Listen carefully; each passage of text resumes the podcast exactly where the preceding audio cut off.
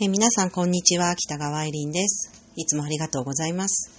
はい、え今日も音声コラム始めていきます。はい、今日のテーマはね、厳しいことを言われたとき、あなたはどう受け止めますか？また厳しいことを言ってくれる人は誰でしょう、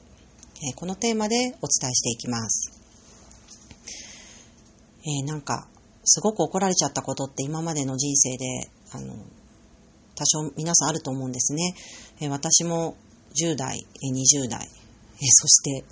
30代になっても、え実はえ面と向かって怒られてしまったことがあって、あの、落ち込みましたね、その時は。あーって。なんかすごい悲しかったし、涙出てくるし、なんか、特に30代でそれをした時は、この年にもなってまだこんなことしてて、私ってていう、なんか自分の不甲斐なさというか情けなさみたいなものも感じたりしてね、落ち込みましたね。はい。で、そういう時にね、まあその出来事をどう捉えて、え、どのように自分の中に受け入れて、どう噛み砕いて、え、次にどう生かしていくか。なんかそ、その、うん、なんかそこにね、その人の生き方が現れると思うんですね。あの、やっぱりいいことにしていきたいじゃないですか。失敗。ね。悲しかったけど、あの出来事があったから、あの、今私はこういうふうに成長できたんだって、あの、そういうふうに出来事を捉えて、えー、未熟なところ、足りないところを、あの、一つ一つ、あの、磨いてね、成長できたらいいなって私自身は思っています。で、その言葉というか言われたことをどう受け取るかっていうところにね、その人のセンサーがあると思うんですけれども、あなたのためを思ってみたいなことをこう言われたりするときってあると思うんですけれども、それあなたのためじゃなくて自分のために言ってるでしょっていうこともたまに、たまにっていうか実はあったりもするから、言われてることを100%、あ、全部自分がダメだったんだ、悪かったんだって言って、あの、全部の、あの、いろいろ言われること全部を、あの、100%受け止めて、自分をダメに、ダメな人にする必要はないと思うんですけれども、あの、ここはなんかやっぱり受け取らなきゃいけないよねっていうことに対してはちゃんと受け取れる、あの、そういうセンサー磨いていきたいですよね。で、パターンとして2つあると思うんです。まず、ちゃんと自分でももうすでに分かってるところ、痛いところ、もう自分が避けてきてます。もう言われなくても分かってるんです。でも見て見ぬふりしてきてますっていうところをこうビシッと言われると、はあ、やっぱりそうだよね、とか、なんか、分かっちゃいるんだけどな、みたいな感じで、まあ、受け取れるかなっていうのもあるんですけど、もう一つのパターンは、思っても見なかった時、自分としては何とも思ってなかったとか、そんなつもりじゃなかったっていうことでも、なんかそれってダメでしょとか、こういうことなんだよって言ってビシッて言われちゃったりすると、衝撃が大きいですよね。えーってそんなつもりじゃなかったのにとか、まさかみたいな、えー、その2つのパターンがあるんじゃないかなと思います。あのー、まさかそんなつもりなかったのにっていうことの方が、あのー、落ち込むし再起不能みたいな感じになるかもしれないけれども、えー、そういう時にこそ全く自分の中にそういう感性がなかったからあのそこを指摘されたわけでなるほど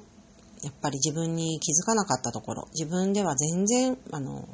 本当にそこに何のあれもなかった。まず、何も思ってなかったんだっていうことそのものがやっぱり自分の未熟さだったんだなっていうことを気づかせてくれるいい機会だったんだっていうふうに捉えられるといいのかなと思います。やっぱり自分のことよりあの人のこと見てる方が分かりやすいのであの、客観視ですね、そこも。なので、まずあんまりこう自分のことを振り返る前に、皆さんの周りでね、あ、なんかこの人、きっとなんか、ちゃんと怒られてこなかったんだろうなとか、怒られたのに、そこにこう、ちゃんと成長しないまま大人になっちゃったんだろうなって、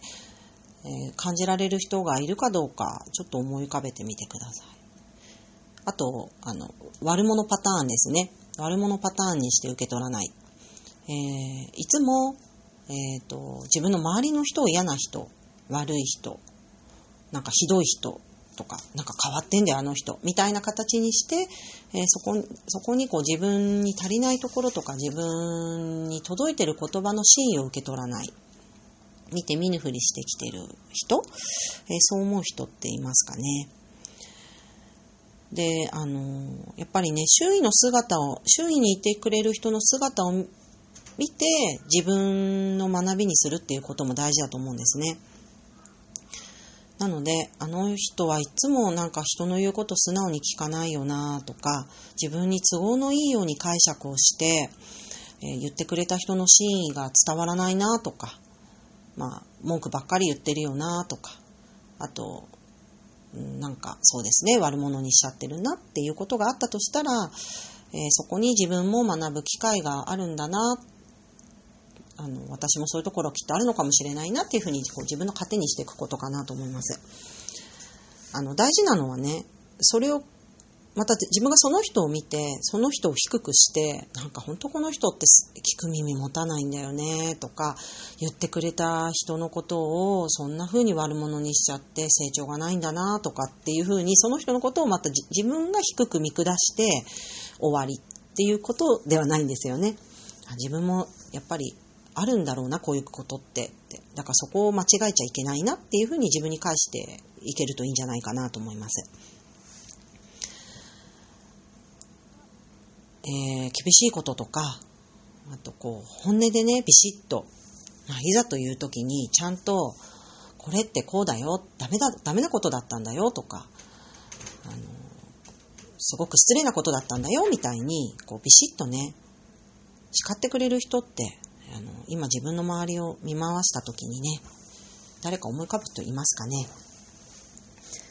えー、私はですねあのやっぱり数人いるんですね、え、この人だったらきっとこうやって怒ってくれるだろうなとか叱ってくれるだろうなとかあの言いにくいことも言ってくれるだろうなこの人は。いざとなったらなんかその人のところに行って叱ってもらうじゃないけれども、もし自分に足りないところとか未熟なところとか、まだ自分が気がついていないところ、そういうところあるんだったら、なんかちゃんと指摘してもらって、なんかもっと成長していきたいなって思う自分もいるので、ああ、なんかいざという時には、あの人のところに行けば、なんか言いにくいことも、自分のダメなところもちゃんと言ってくれそうだなって思う人がいます。え皆さんはどうでしょうかね？えー、まずね、あの、思い浮かぶ人がいたらですね、あの、まずその人には感謝だと思うんです。えー、そういう関係があるというか、あの、縁絆？えー、やっぱり自分にそうした人がいてくれるんだっていうことが、やっぱり人生の豊かさの一つだと思うんですよね。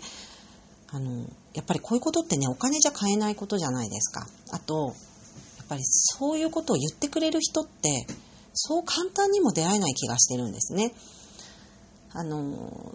自分が落ち込んだ時に、あの、ありのまま受け入れて、あの、大丈夫だよって温かく包んでくれる人、あのもちろんそういう人も大切です。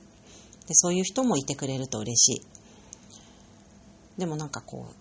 確あ出会う確率としては、そういう優しい人の方が多く出会えそうな気がしませんか？なんか、あの、ビシッとね、ズバッと、しっかりこう自分の未熟なところを伝えてくれる人。かそういう人の方がなんかなかなか出会える機会が少ないような気もするんですね。やっぱり相手も嫌ですしね、なんか人の嫌なことを言う時ってね。まあ、なので、あのー、やっぱりそうした人との出会いがあるっていうことがやっぱり財産だと思うんですね。なので、あの、そういう人はやっぱり大切にするし、できれば何かの折にね、いてくれてありがとうございますって感謝の気持ちが伝えられるといいかなと思います。えー、逆あと、今、そう思った時に、え、私そういう人いない。なんか、いないかも。え、みたいに 思ってしまった人はですね、えまずそういう人を作ろう。まあ、作ろう。うん。そうですね。そういう人人、そういう気持ちで人と向き合ってみようっていう、人との関係性を、あの、まず自分の中で決めるといいかもしれませんね。あの、どの人だったら言ってくれそうかなってあのまず思い浮かべてみることから始まりかなと思います。うん、そうですね。あの、叱って叱ってっていうのもちょっと変な、変な話ですけれども、やっぱりそう、やっぱ信頼関係になるんでしょうかね。あの、この人だったら、あの、いざという時にちゃんと耳の痛いことを、あの、でも真剣に、えー、きちんと伝えてくれそうだなっていう人が、あの、自分にいるかないないなら、誰がそういう人になってくれそうかな。でも、そういう関係って結局はどういう関係性なのかな。どういうふうに自分が向き合うと、自分が人と向き合うと、そういう関係性が出来上がるのかな？そういうふうに考えてみてもらえればと思います。はい。えー、まとまってるかまとまってないかわからない ような感じになってしまいましたけれども、